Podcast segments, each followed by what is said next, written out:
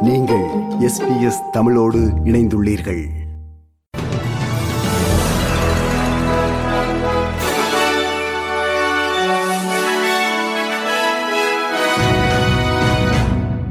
நேர்கள் அனைவருக்கும் வணக்கம். இன்று அக்டோபர் மாதம் இருபத்தி இரண்டாம் திகதி சனிக்கிழமை. ஆஸ்திரேலிய செய்திகள் வாசிப்பவர் செல்வி. ஆஸ்திரேலியாவும் ஜப்பானும் இந்தோ பசிபிக் பிராந்தியத்தில் பகிர்ந்து கொள்ளப்பட்ட காலநிலை பொறுப்புகளை புதுப்பித்துள்ளன. பேர்த்தில் நடைபெற்ற ராஜதந்திர பேச்சுவார்த்தைகளின் போது பிராந்தியத்தில் புதுப்பிக்கத்தக்க எரிசக்தி கடமைகளை முன்னெடுப்பதற்கு ஒரு புதிய முக்கியமான கனிம கூட்டுறவை பிரதமர் ஆந்தனி அல்பனீசி அறிவித்துள்ளார்.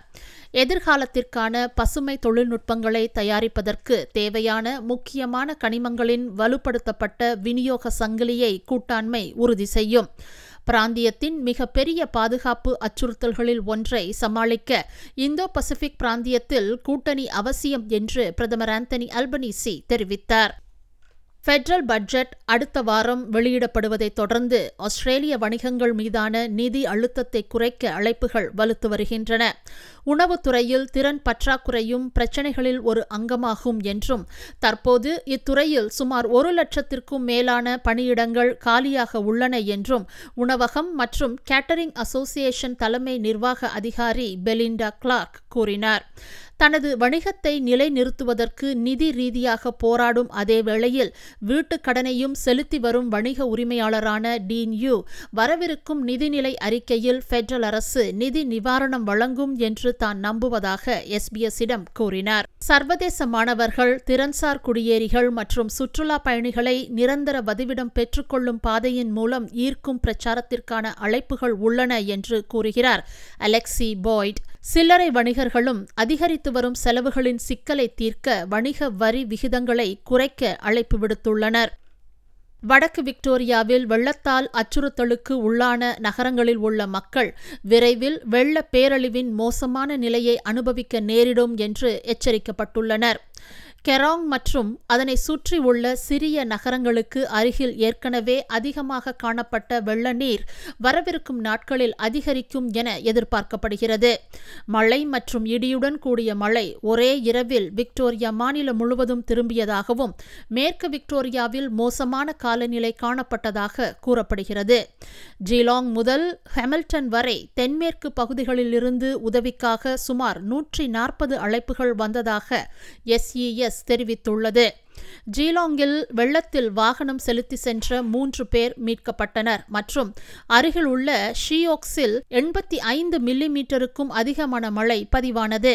கரையோரத்தில் உள்ள மக்கள் தவிர்க்க முடியாத பதட்டத்தில் உள்ளனர் என Murray River Council mayor Chris Bilkey Seven நெட்வொர்க்கிடம் கூறினார். There'll be a, a long time of uh, uh, waiting and watching and being very anxious about whether the river is going to rise any further.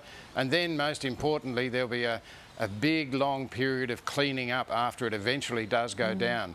The community, in the meantime, has done fantastic efforts on both sides of the river to get sandbags out around the uh, vulnerable houses. But uh, this, is, this is something that's going to be around for a few more weeks yet. New South Wales மாநிலத்தில் பல பகுதிகளில் கனமழை மற்றும் இடியுடன் கூடிய திடீர் வெள்ளப்பெருக்கை ஆயிரக்கணக்கானோர் எதிர்கொண்டனர். நூற்றி பதினாறு வெள்ள எச்சரிக்கைகள் தற்போது மாநிலத்தில் அறிவிக்கப்பட்டுள்ளன. மக்கள் முன்னெச்சரிக்கையுடன் இருக்கும்படி State Emergency Services Commissioner Ken Murphy Seven நெட்வொர்க்கிடம் தெரிவித்தார். So, looking forward, as those weather systems move through, we'll have some more thunderstorms impacting areas now that are already saturated. So, we will have some flash flooding. So, we are asking people to make some really sensible decisions around travel. Ensure that you're well informed of the weather conditions in your local area. So, be prepared to be prepared.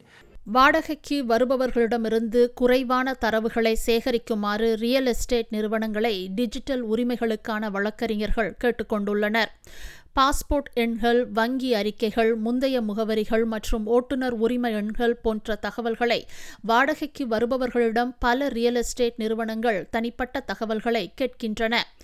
Aptus தரவு மீறல் பத்து million ஆஸ்திரேலியர்களை பாதித்துள்ளது. மருத்துவ மற்றும் passport எண்கள் அம்பலமாகியது. Medibank இதே போன்ற தரவு மீறலை சந்தித்தது. அங்கு நோயாளிகளின் அறுவை சிகிச்சை விவரங்கள் மற்றும் முக்கியமான தகவல்கள் திருடப்பட்டு அதனை வெளியிடாமல் இருக்க பணம் கேட்கப்பட்டது. தாங்கள் சேகரிக்கும் தரவுகளை சரியாக பாதுகாக்காத நிறுவனங்களுக்கு அபராதம் விதிக்கப்படும் என அட்டர்னி ஜெனரல் மார்க் டிரேஃபஸ் எச்சரித்தார். When Australians hand over their personal information, they have a right to expect it will be protected.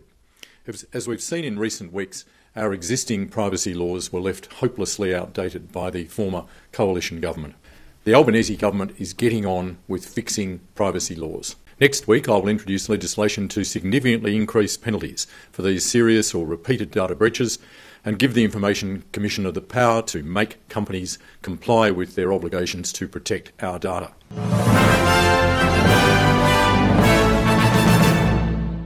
இனி இன்றைய நாணய மாற்ற நிலவரத்தை பார்ப்போம். ஒரு ஆஸ்திரேலிய டாலர் அறுபத்தி மூன்று அமெரிக்க சதங்கள் இருநூற்றி முப்பத்தி இரண்டு இலங்கை ரூபாய் நாற்பத்தி ஏழு சதங்கள் ஐம்பத்தி இரண்டு இந்திய ரூபாய் நாற்பத்தி இரண்டு காசுகள் எண்பத்தி ஒன்பது சிங்கப்பூர் சதங்கள் மூன்று மலேசிய ரிங்கெட்.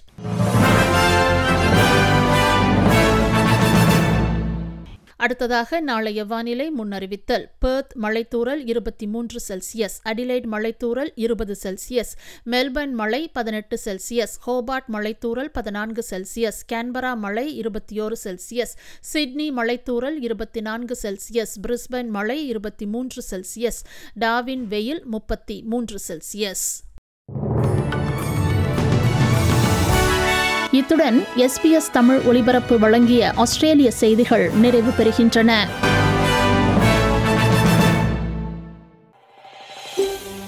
இது போன்ற மேலும் பல நிகழ்ச்சிகளை கேட்க வேண்டுமா?